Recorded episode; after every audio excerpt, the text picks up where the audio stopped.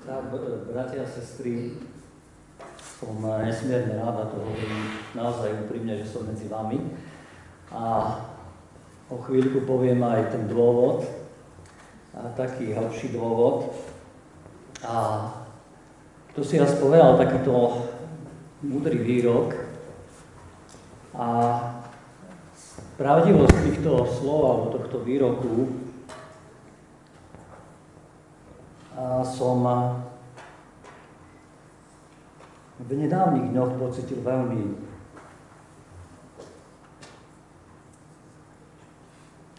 hlboko a bytostne, keď 8. Eh, septembra, teda tohto mesiaca, takú pokojnú nedeľu, krátko po obede zavolal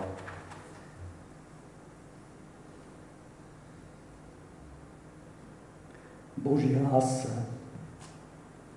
dušu mojej mamy.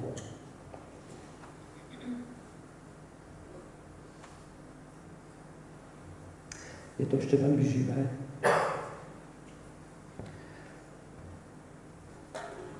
A ona poslúhla a odišla domov. Viete, v takejto chvíli a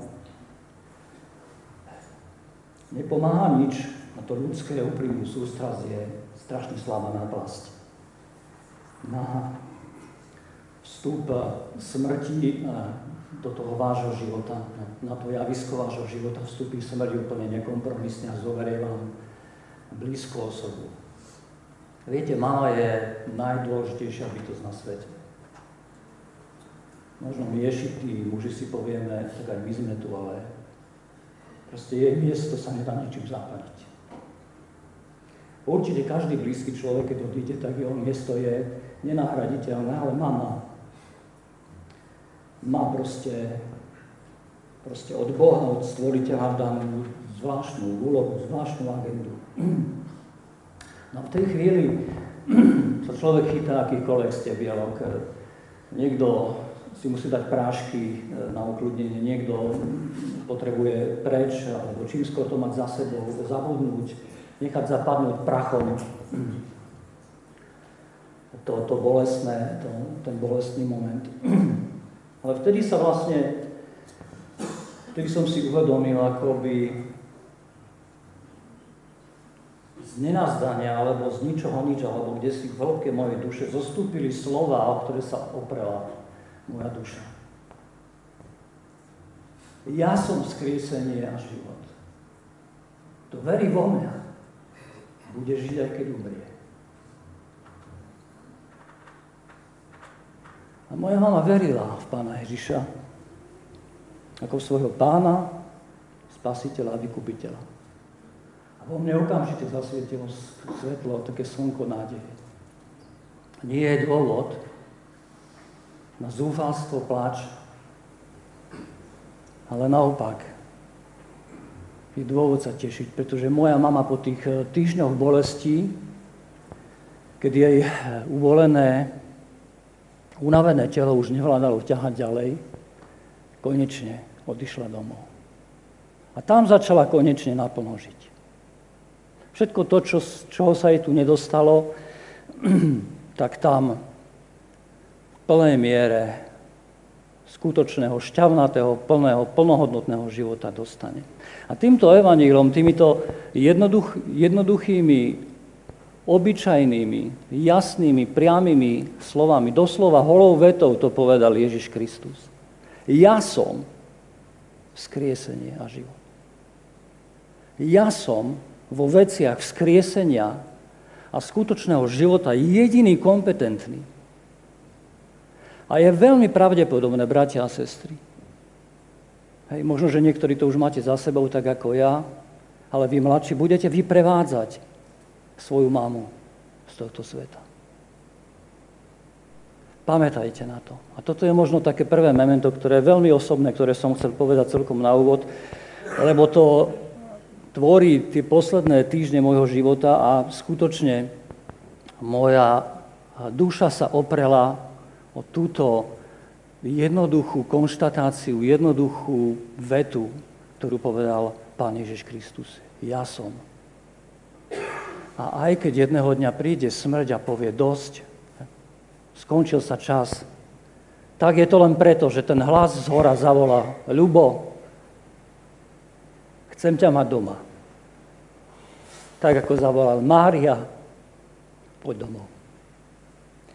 Takže to je taká moja osobná bolesť o radosť, s ktorou som sa chcel podeliť. A ešte k mojej máme jednu takú zvláštnu skutočnosť, ktorá tvorí také spojivko medzi jej mamou, ňou a mnou dnes. A síce, že predstavte si, že preto som rád, že som medzi vami a že som tu ako, ako váš brat, že moja mama stratila svoju mamu v 12 rokoch svojho života.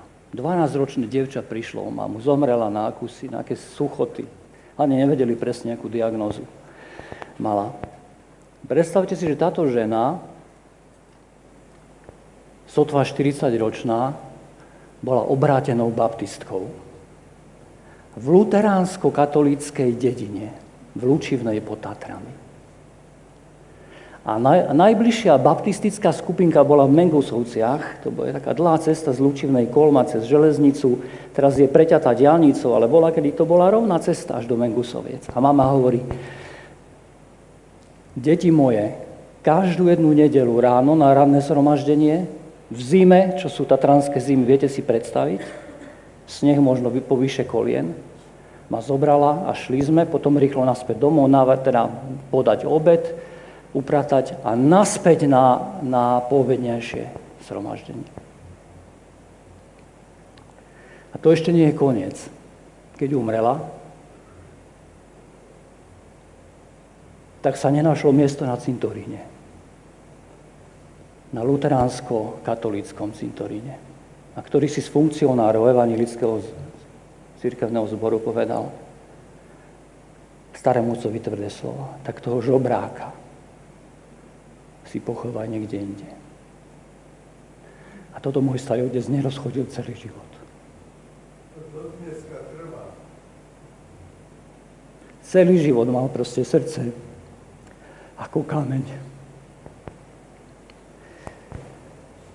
Takže ďakujeme Bohu aj za to, že je k tomu koniec, že tomuto nazeraniu je koniec, aj keď to niekde možno ešte niekde trvá v nejakých tvrdých hlavách.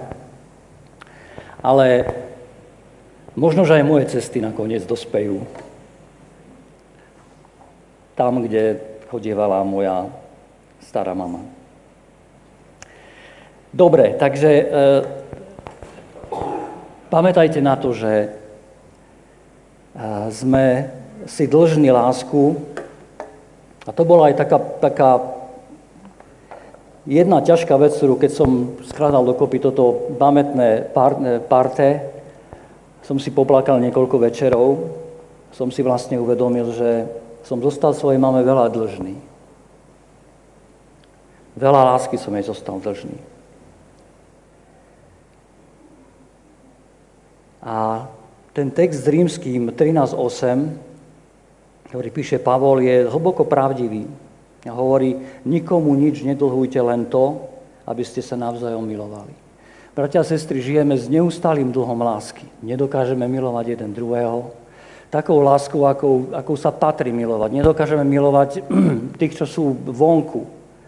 A tento dlh máme, ale tento dlh splácajme proste milovaním. Učme sa tej skutočnej Kristovej láske, aby sme nezostávali, aby ten, s tým dlhom sme nezostávali a, a budú odchádzať možno ľudia a potom spravíme rekapituláciu a povieme, Bože, ja som zostal tomu človeku tak veľa dlžný, ale už sa nič nedá urobiť.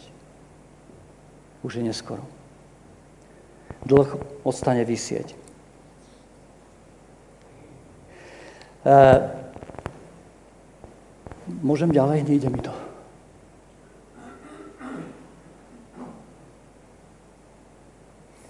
Takže poďme eh, k tomu posolstvu, ktoré som dnes priniesol, keď som sa vlastne chystal a modlil za to, že čo vlastne mám priniesť medzi vás. Ja som dlhý čas svojho života, lebo som na ceste z viery a na ceste za pánom Ježišom viac ako 35 rokov, Dlhý čas som, aj keď ma učili moji duchovní učiteľi a tí, ktorí ma vzali do takého učeníctva od začiatku, ma učili, že vieš čo, to musíš obsiahnuť celú Bibliu, musíš proste, musíš uh, ju prečítať aspoň raz za rok, aj musíš to celé nasať, musíš sa vyznať, musíš sa učiť celé pasáže na spameť. Ale dnes, ako keby ma ten vnútorný hlas a ten duch Boží vedie vedie cestou zaostri to všetko na Krista. Sústreď svoj život na Krista, na, na tie úžasné slova, ktoré povedal, tak ako som vám uviedol v tom príklade smrti mojej mamy. Jedno slovo zrazu vstúpi do, do, do tvojho vnútra. Ja som. Spoláhni sa na to. Ja som tu.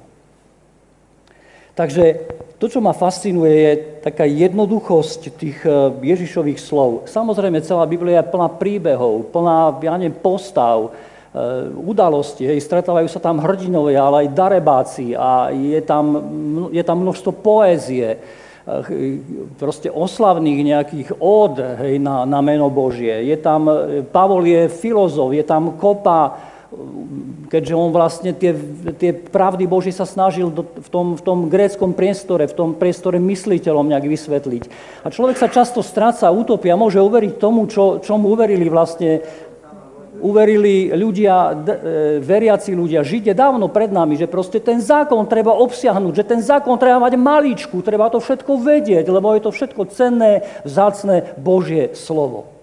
A tak sa nám môže stať nám, ľuďom nového, novej doby, nového zákona, že sa stratí to červené, čo je v mnohých prekladoch, najmä anglických, e, e, vytlačené a vyznačené ako Ježišovo priame slovo, priama reč.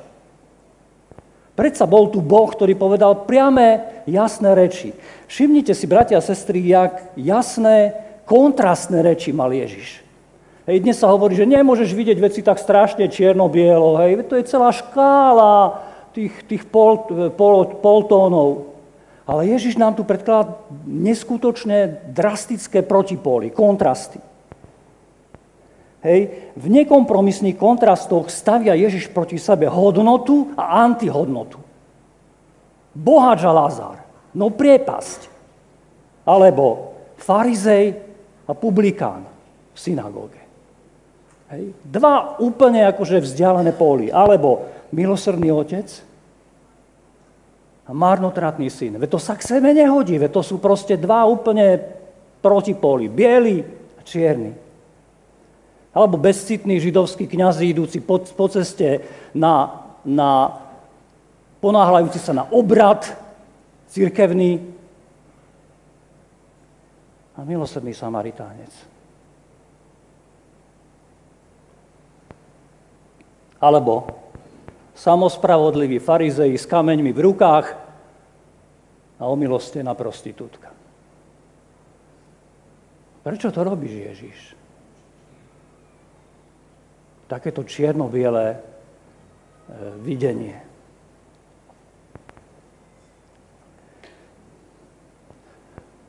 Skúsme e, si len tak oprášiť tie základné slova pána Ježiša, o ktoré ja, ja, sa, ja si ich veľmi často čítam. Sú zhromažené zväčša v a evanieliu a to zrejme vtedy, Ježiš ich zrejme vtedy povedal, ja nie som až taký znalec, odborník, historic, neviem, teológ. V tých posledných chvíľach, kedy vlastne pripravuje učeníkov na to, že blíži sa posledné dejstvo. Ja tu nebudem navždy, na veky. A už vôbec tie predstavy o, o, o reforme tohto skazeného sveta alebo o vyslobodení spod područia týchto Rímanov divokých a krutých. Nie, ja proste odídem. A oni proste vyplašení a, a, a zradení možno sa cítili. No dobre, ty si nás tu teraz celé tie roky viedol a teraz akože zduchneš? Teraz nás tu proste necháš to, a čo bude s nami? A Ježiš im vtedy hovorí, tie, to sú holé vety, ja som ten živý chlieb.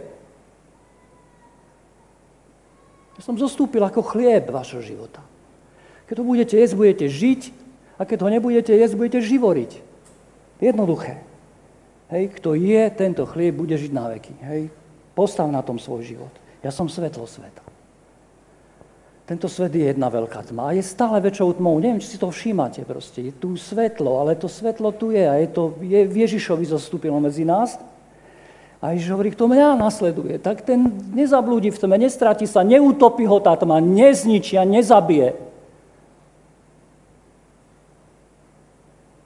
Moja služba, viete o tom, v tých posledných rokoch sa sústreďuje na ľudí, ktorí žijú v tejto tme. Tá tma ich poholcuje každý deň. Aj, aj tento rok sme odprevadili troch alebo štyroch.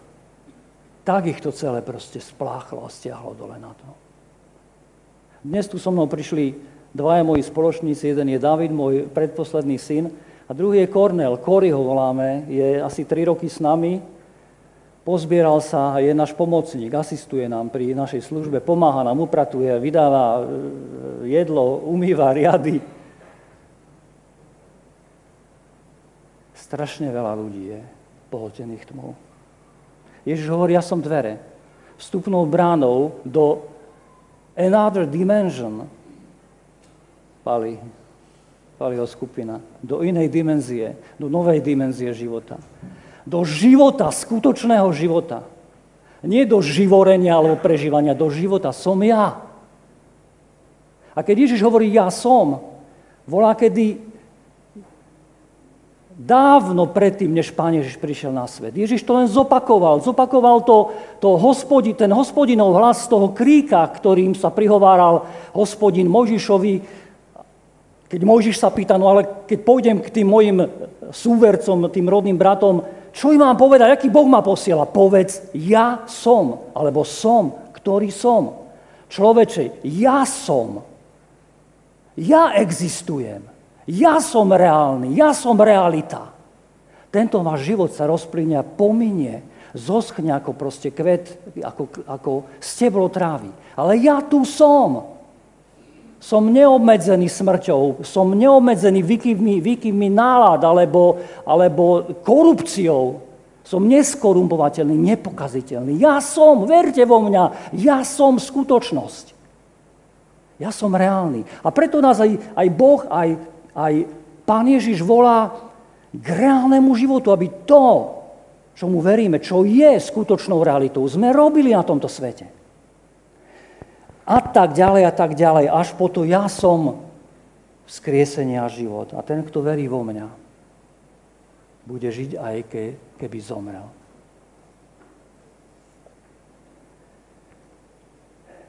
Oprite sa, opierajte sa o tieto slova, o tieto výroky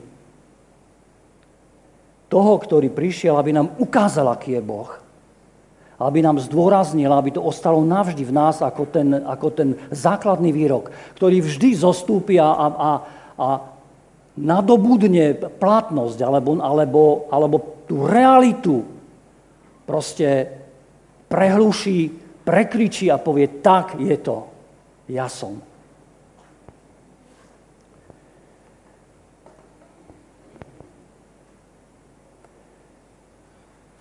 Na tejto fotografii máme všetky tie Ježišové výroky ja som. Ale pán Ježiš, a k tomu chcem prísť eh, v tom ďalšom uvažovaní, povedal aj niekoľko iných ja som.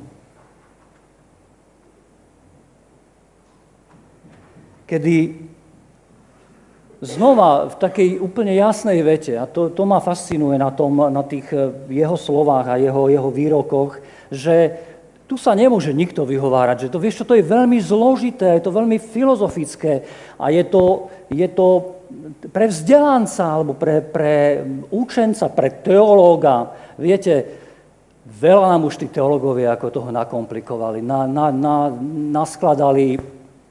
Ja som minule hovoril s jedným absolventom teológie a ja som bol zdesený, jeho inter, teda zdesený, akým spôsobom on interpretuje niektoré proste Božie výroky. Ale žasol som pred jeho IQ. A hovorím si, Boh ti dal neuveriteľnú inteligenciu, nie na to, aby si veci skomplikoval. Aby tomu už fakt nikto nerozumel. Pretože tvoj pán, Ježiš, hovoril veci tak jasno, zrozumiteľne, že každý človek bez ohľadu na to, koľko absolvoval tried školy alebo ročníkov školy a vzdelávania, to pochopí. A uvedomil som si, že Biblia je vlastne napísaná ako pasca.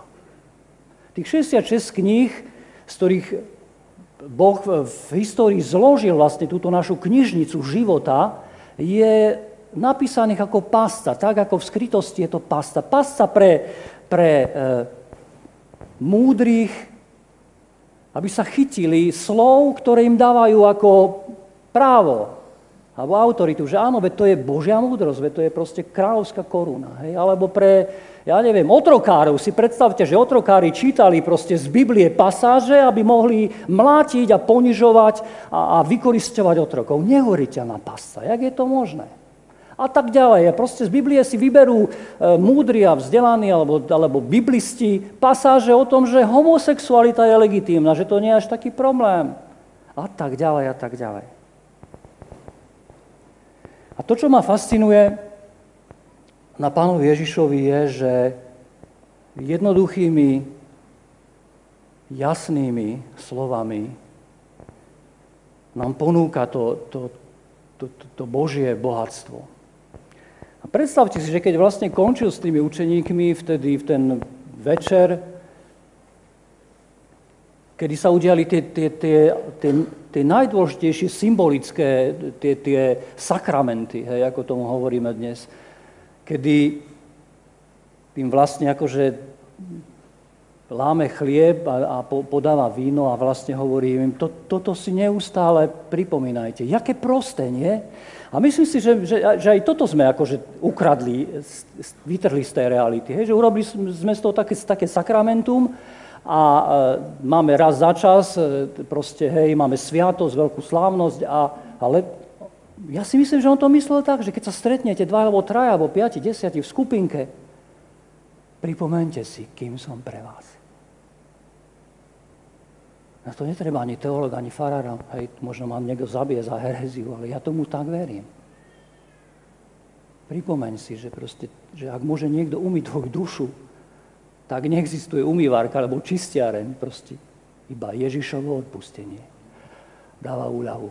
A pri, pripomínajte si, že, že chlieb života, že ak nepapáš ten chlieb života, živoríš a živoríš a živoríš. Nežiješ. Ježiš nie len to, čo povedal, je geniálne a dokonalé, ale aj to, ako to povedal a ako to urobil. Keď Ježiš umýva učeníkom nohy, tak aj to má v, má v sebe hlbokú výpoveď Viete, umývať nohy, nohy je špinavá služba. Tie nohy vtedy smrdeli, pretože oni nemali to pánky ako my, ale aj naše, to, naše nohy smrdia. Keď si nevymení bezdomovec e, ponožky, týždeň, dva, no nie, Jirko, povedz, tak to sa nedá vydržať, tie šaty sa nedajú vydávať, to je proste dačo príšerné. Ale vtedy im smrdeli nohy, pretože boli aj zaprášené, boli, to bola špinavá robota. Ježiš že nehovorí v tom tým umývaním len, že to je nejaký symbolický obraz, že si máme slúžiť. Samozrejme v prvom rade hovorí, moja agenda, Božia agenda, Božia láska je slúžiaca láska. Slúžiaca láska. Ale tá služba má aj špinavé polohy. Je v špine. Budem vás proste volať a viesť, alebo volám vás a vediem aj v špinavej službe. A to som si uvedomil v tých posledných rokoch, že, že v tej službe je krása. Viete, tá služba je ťažká, lebo to je vlastne, pohybujete sa v pásme psychopatie, hej, proste to sú, to sú, to je sociálna, to je, to je služba asociálnej skupine ľudí.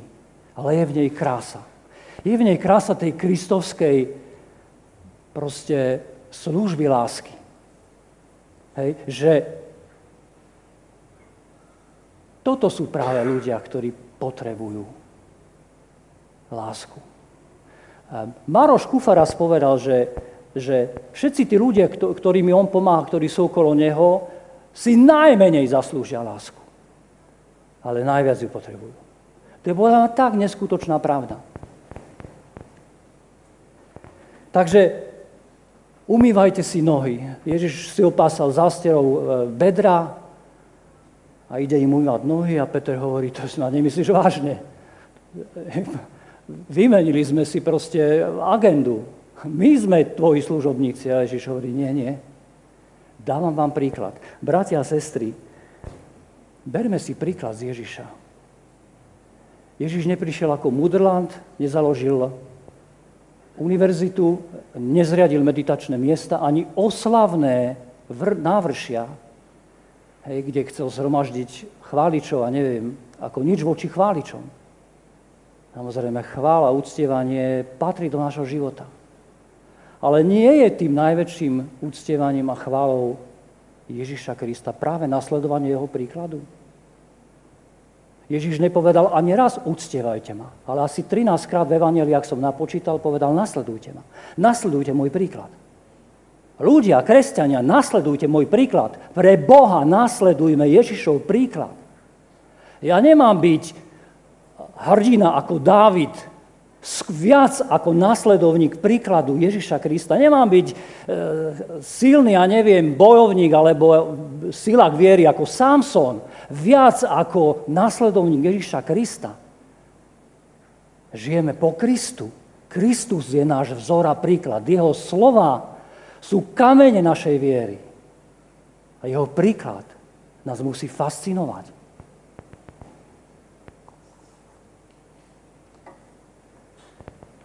A keď raz začul pán Ježiš,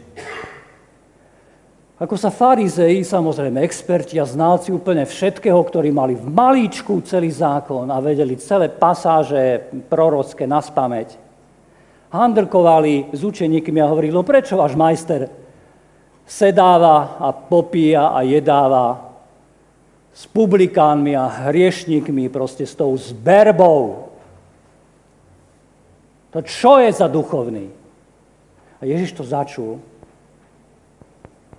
A povedal znova veľmi jednoduchú, kontrastnú vetu. Ľudia v zdraví nepotrebujú lekára, ale nemocní. Viete, ja som dlhé roky pomáhal zdravým ľuďom, aby boli ešte zdravší. A mám taký pocit, a to je niečo také na pomedzi proroctva, teraz čo poviem. Že celá západná církev, ktorej sme súčasťou, sa zameriava na to, aby sme boli ešte zdravší. A ešte zdravší. Ale z týchto slov, jasných, znova, jednoduchých, priamých Ježišových slov, vyplýva niečo iné. On hovorí, nie, mám vás tu na to. Tak ako ja som tu prišiel na to, tak aj a dávam vám príklad a mám vás tu na to, aby ste hľadali chorých, lebo syn človeka prišiel hľadať a spasiť. Alebo povedané týmito slovami, hľadať a uzdraviť, pomôcť, ošetriť, pozdvihnúť, podporiť a spasiť chorých tohto sveta. A tých pribúda.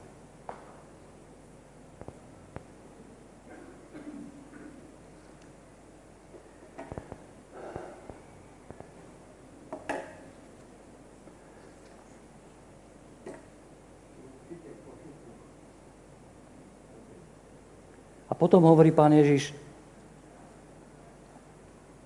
ešte taký dodatok k tým slovám. A skúsme ho zobrať osobne. Lebo samozrejme, že on to nepovedal len tým mudrantom tej doby, ale nech nás Pán Boh chráňa, aby sa aj z nás stali mudrlanti doby, ktorí skutočne akože ovládajú tie pravidlá hry Božie, lebo viete, nakoniec aj ten súd nad nami bude taký. Koľko si vedel, koľko si spravil. Koľko si vedel, aké bolo tvoje poznanie, jak sa stalo realitou. Boh zhodnotí raz náš život. To nie je o spasení, to je len o tom zhodnotení, že povie, dobre, tak podľa tvojho množstva poznania a poznatkov si mohol byť zakladateľ sirotincov, alebo neviem, alebo No a toto bereme ako memento. choďte a naučte sa. Všimnite si. Čo sa v tej škole nášho spasiteľa máme naučiť? A mám pocit, že toto sa vytratilo z, z tej substancie, to je tej, z tej hmoty lásky, tá, tá základná substancia, ako tomu ja rozumiem, môžem sa miliť, rozsudzujte to, je milosrdenstvo. Pretože Božie slovo hovorí, že Boh, ktorého sme uverili, je ľútostivý a milosrdný a zhovievajúci. Zhovieva a čaká a je trpezlivý, hej, aby, aby sa zľutoval a udelil milosť každému človeku, každej jednej bytosti. Takže choďte a naučte sa, čo je to milosrdenstvo. Lebo ja nepotrebujem, aby proste sa množili rituály a rituály. A teraz zoberte si celé dejiny církvy, novozákonnej církvi. Rituál na rituál. A vymýšľame ďalšie. Ak starým tradičným rituálom, ja neviem, pútiam, a neviem, nejakým týmto pribudli nové, chválové, ja neviem, megakoncerty, rituály proste, do ktorých sa investuje neskutočná energia, neskutočné peniaze. A moja otázka, nie je to ako, že trefa mimo, nie je to ako, že, Viete, hriech je nie morálne zlyhanie, hriech je minúť cieľ. V hebrejčine to slovo znamená, netrafíš do cieľa, nerobíš to, čo máš robiť. Môžeš sa minúť v povolaní a potom robíš doktora, nemáš robiť doktora, si tak zlý doktor, že proste to je katastrofa. To je veľký problém, hej? Ale takisto v kresťanstve môže byť veľký problém, že minieš cieľ, na čo sme tu, na čo sme tu. Eh, niektorí z chlapcov, ktorí sú u nás boli v Londýne, eh, Cornell bol dva roky v Londýne. Viete, ako vyzerajú farnosti niektoré v centre Londýna? Majú večernú bohoslužbu o, o 6. dospievajú, už počas tej bohoslužby tam môžu prísť ľudia, ktorí sú tuláci, žobráci, bezdomovci, chudáci, hladní. E, majú flexibilné tieto interiéry tých kostolov, hej, neviem, či tam majú lepších pamiatkárov, lebo nám nedovoria ani tie staré haraburdy lavice vyhodiť, že vraj to musí zostať. Nedá sa na tom už sedieť, ale nemôžeme si tam dať lepšie. Hej? Majú vykúrené priestory, koberce, zbalia stoličky, vynesú, je tam služba, vždycky sa dohodne v tom zbore 5-6 ľudí, budete mať službu, večernú, nočnú až do rána. Vyberú jedlo, podajú, hej, pustia 30-40 ľudí, najedia sa, potom si tí ľudia upracujú, vynesú lehátka, rozložia, uložia, zostane tam služba, dvaja, traja ľudia a raňajkami ich vyprevadia vonku. Čo sú tam ako iní ľudia, iní kresťania sú vzdelanejší, inteligentnejší, majú viac odvahy, alebo sú poslušnejší. Rozumiete? V Londýne vlajková civilizácie modernej. Lebo chcem milosrdenstvo a nie obetné rituály. Lebo z nich nemám nič. Ale z obetového života pre tých, ktorých milujem, rovnako ako vás, mám strašne veľa. Moje srdce fixuje a drží v tej službe, už budem končiť, presne toto, že si uvedomujem, že ak Boh hladí, ak Ježiš hladí, tam z, z tej lavice, kde sedí na pravici svojho otca, lebo tam momentálne to je realita. Hej, nevidíme ju, ale je to tak. A pozera na nás,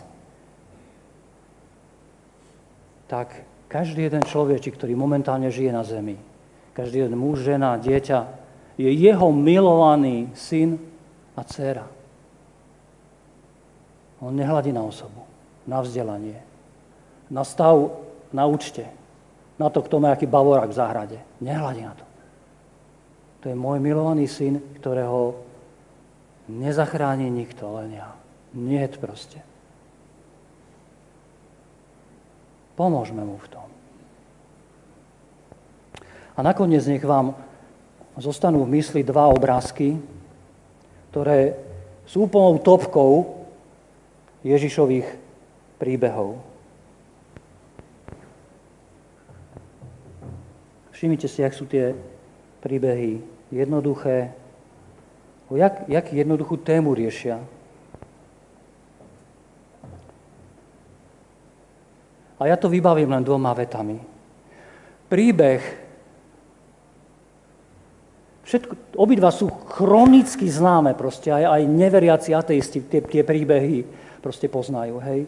Príbeh, toto je príbeh o otcovej neskutočnej láske, milosrdnej láske. Lebo zmilovať sa nad takýmto proste ľahkovážnym, ľachtikárom a marnotratníkom, taký otec neexistuje na zemi. Ale zároveň je príbehom o znovu zrodenej, opetujúcej láske syna ktorý sa k tomu otcovi ne, nevracia, pretože tam bude mať konečne plné korito hej, a, a, a po, pohodičku, ale pochopil, pochopil, že z tej, bez tejto lásky on nemôže žiť. A toto je zasa príbeh o láske k blížnemu. Ale ten blížny nie je blízky, príbuzný, rodinný príslušník, manžel, deti. Je to cudzinec, žobrák, vzdialený, ďaleký, neznámy, chudobný, špinavý, smradľavý. A mementom toho príbehu je, že znova Ježiš tam natočil zvláštne video, hej, že tí, ktorí tomu mali najviac rozumieť, to nevedeli a nechápali. A ten, ktorý by bol možno Rómom v našej kultúre,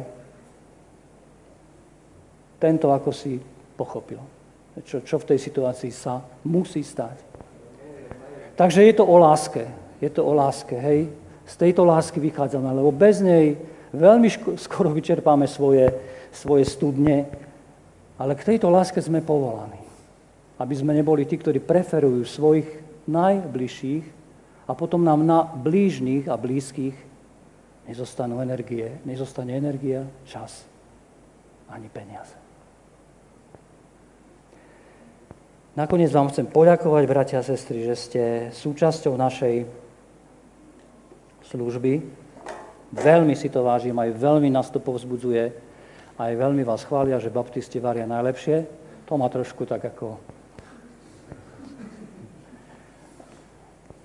Ale povzbudzujem vás a, a Poďte ďalej do toho, ešte máme piatok voľný, čiže ešte piatok by ste mohli zobrať vy, cakom prask celý, sami, aj s výdajom. Proste zoberieš si dovolenku ešte z doma, prídete, navaríte, vydáte. Budete s tými ľuďmi, budete im vidieť do očí, do tvári, budete s nimi sa môcť spriateliť a prekročíte možno hranicu, ktorá, ktorú ste doteraz nemali. Jirko, nekomentuj furt. Ja už vždycky musím to furt mať nejaké komentáre. Takže toto je pozvánka pre vás a ešte raz veľká vďaka aj za to, že sa zdieľate, že dávate peniažky, že proste ste vytvorili týmy. Vďaka Danielovi, ktorý teraz tu nie je, že to celé organizuje, ale vážne veľmi si to vážime a sme, a sme radi, že ste Samaritánci, ste stali súčasťou tejto samaritánskej komunity v Košiciach a že sme, že sme posluchli slova toho, ktorý nás k tomu zavolal. Nech vám Pán Boh požehná. A aj toto, čo dnes vám povedal On, nie ja, nech vo vašom srdci nájde miesto a nech e, žije ďalej svojim životom. Takže Boh s vami.